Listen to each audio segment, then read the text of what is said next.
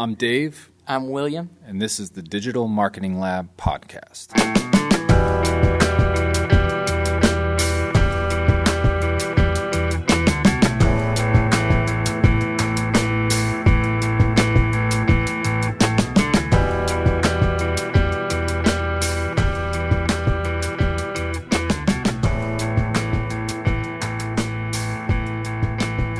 So I'm meeting with Troy Hi. Robinson of Lions Rock Designs, and he's going to talk to us about some of the techniques he uses when developing brand designs.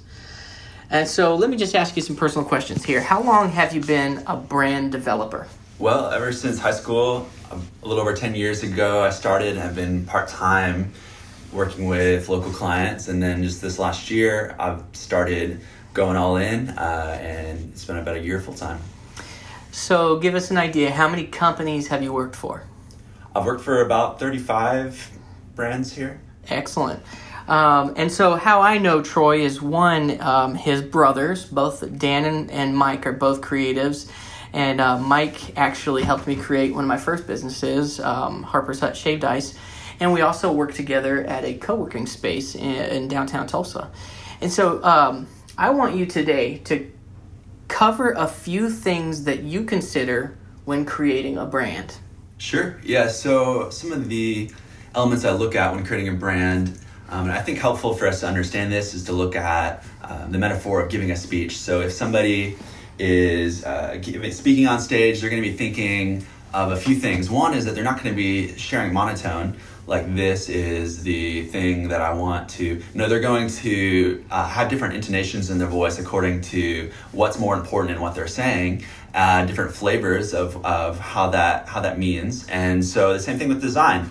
You're to have different elements in a web page or a brochure um, or even a logo itself that have more emphasis than others. Um, and this, that, so that's number one. Number two we're also looking at the principle of a recognition and timbre of, uh, of a voice. Just like when you are hearing somebody giving a speech in another room, you may not be able to see them, but you recognize their voice immediately, and that's who they are. And that's the same thing I want to uh, emphasize with brands is that having consistency in their in their style and their colors and their fonts, um, even in the way that they write and they speak, uh, their their their, their uh, voice. Um, that's all going to make a difference for when a customer or client interacts with that brand, whether that be through Facebook or through the radio or through TV or in person. It's they're all going to recognize this is the company that I'm working with. This is the brand that I trust and that I love and that have given me good experience. And as the company's building reputation, it's all getting attributed to the same company and not being fragmented in different ways. Um, and so that's two. And then three, um, looking at listening as well. When somebody's giving a speech, they're, they're looking at their audience, they're knowing who their audience is. Um, they're going to give a different speech if it's to a group of, of house moms in uh, Seattle than if, they, if they're giving a speech to a group of businessmen in Mumbai, India. Um, they're going to they're gonna know what the, the audience is looking for. And if the audience is cheering in the middle of a speech uh, part, then they're going to emphasize that a little more. And so same, same thing with, with design. We're, we're doing a lot of research up front with clients to understand their audience. Who, who, are, who are these people? What do they value most? Um, kind of in the macro scale. And then on the micro scale, uh, when people are coming to their website, we have so much options these days with uh, web coding and JavaScript to make the website really interactive that we can even get more granular. So we know who the audience is, who's coming, but also we have smaller audiences within each audience, and they each want different things. Like for example, one of my clients is a home designer, and some of them uh, need some of the, the clients that are coming to them have have one price range, and the others have a different higher price range. And we want to give the um, the visitors the user experience and menu and ability to filter through all the designs. Uh, that's really easy for them to find what they're looking for. So constantly having the brand listen to the clients and making their experience easy to read and understand uh, is what we're going for. I love it. So, intonation, timbre, and listening, these are parts of your process that never change. I, I really love that. When you're building out a brand, uh, tell me this. Do you approach it differently if it's local, regional, national, or even worldwide? And, and how so? Sure, yeah. So, with a local brand uh, here in Tulsa or in Oklahoma, I, I come in with a little more assumption about the about the brand since it's a smaller group they're working a little more intimately with their client base or with their customers. And so so some of the um, brand values and style are going to match a little more than maybe um, if I'm starting with a with a bigger brand that's maybe national or international, they depending on where they're at, um, and depending on how much research they've done, they may need more adjustment and research um, up front with a project to really understand who their demographic is, for it to match um, the values and the direction of the company. So uh, I think that, I think that's the main thing is that sometimes when, when it's a bigger international brand, is that they, they tend to tend to lose touch with their clients and their customers just because of how big they are.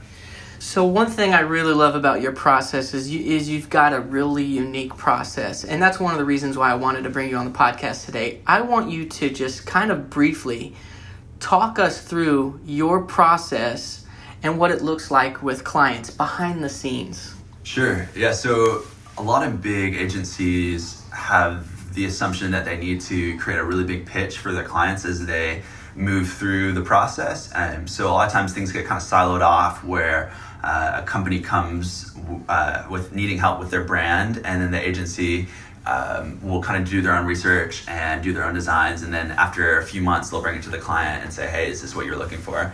Um, I try to take a, a, lot more intimate approach with clients and assume that that they that they know their their brand and they know their customers better than I do. Um, and I, I, feel like I have more of a partner or a coach role um, where I'm coming in and I'm just um, giving them the direction, giving them the questions that they need to filter um, everything that they already know and are experts at to what the the visitors of a website or the viewers of a brand are, are really going to resonate with. And so that looks like uh, in practice pretty much two basic steps that we're kind of going back and forth on. So one is is uh, divergent thinking, um, where we're gathering information. So I'm interviewing them. I'm I'm uh, going through all their old brand assets and business cards and ads and announcements. Um, and then we're looking at uh, inspiration of other brands um, that, they, that they resonate with that have a similar vibe. Um, and then we, um, so, so we're collecting all this into mood boards and interview documents and then we're moving into the layout. And I normally do this kind of a page at a time if it's with a website, uh, focusing on one part of the site um, as we go. And then we're so so laying out the, all that all all that we've collected out, um, all that inspiration, all that content, and then making sure it matches what the viewer is going to look for. And then we're going back and doing it again. We're pulling once we have kind of a layout set up. Then I'm inviting the business owner to contribute more and update it. Look at what I've um, written written uh, and updated accordingly, and then uh, make, telling me if anything looks off, and then I'm going back and designing again. So it's a lot faster process. It's a lot. Uh, a lot more feedback and it's it's evolving as we go we're making sure that it's going to match what the end user needs that's fantastic man i really love your process in fact i'm going to take a couple nuggets from that myself um, so if uh, somebody wants to get a hold of you they have a question or they need some help with a graphic design project or they just need some feedback about their brand, um, how do they get a hold of you? Uh, so if somebody is ready to, to start a project or just um, has some questions about their brand or graphic design, they're welcome to email me. My email is troy at lionsrock.com. That's plural lions, rock.com. You know, we really appreciate the Robinsons, all three of them. Hopefully, their brother, his brothers up uh, northeast, will listen to this podcast give us at least two listens. If you have any questions about web development in WordPress or uh, search engine optimization, you can contact me, William at nozakconsulting.com. And once again, this is the Digital Marketing Lab podcast.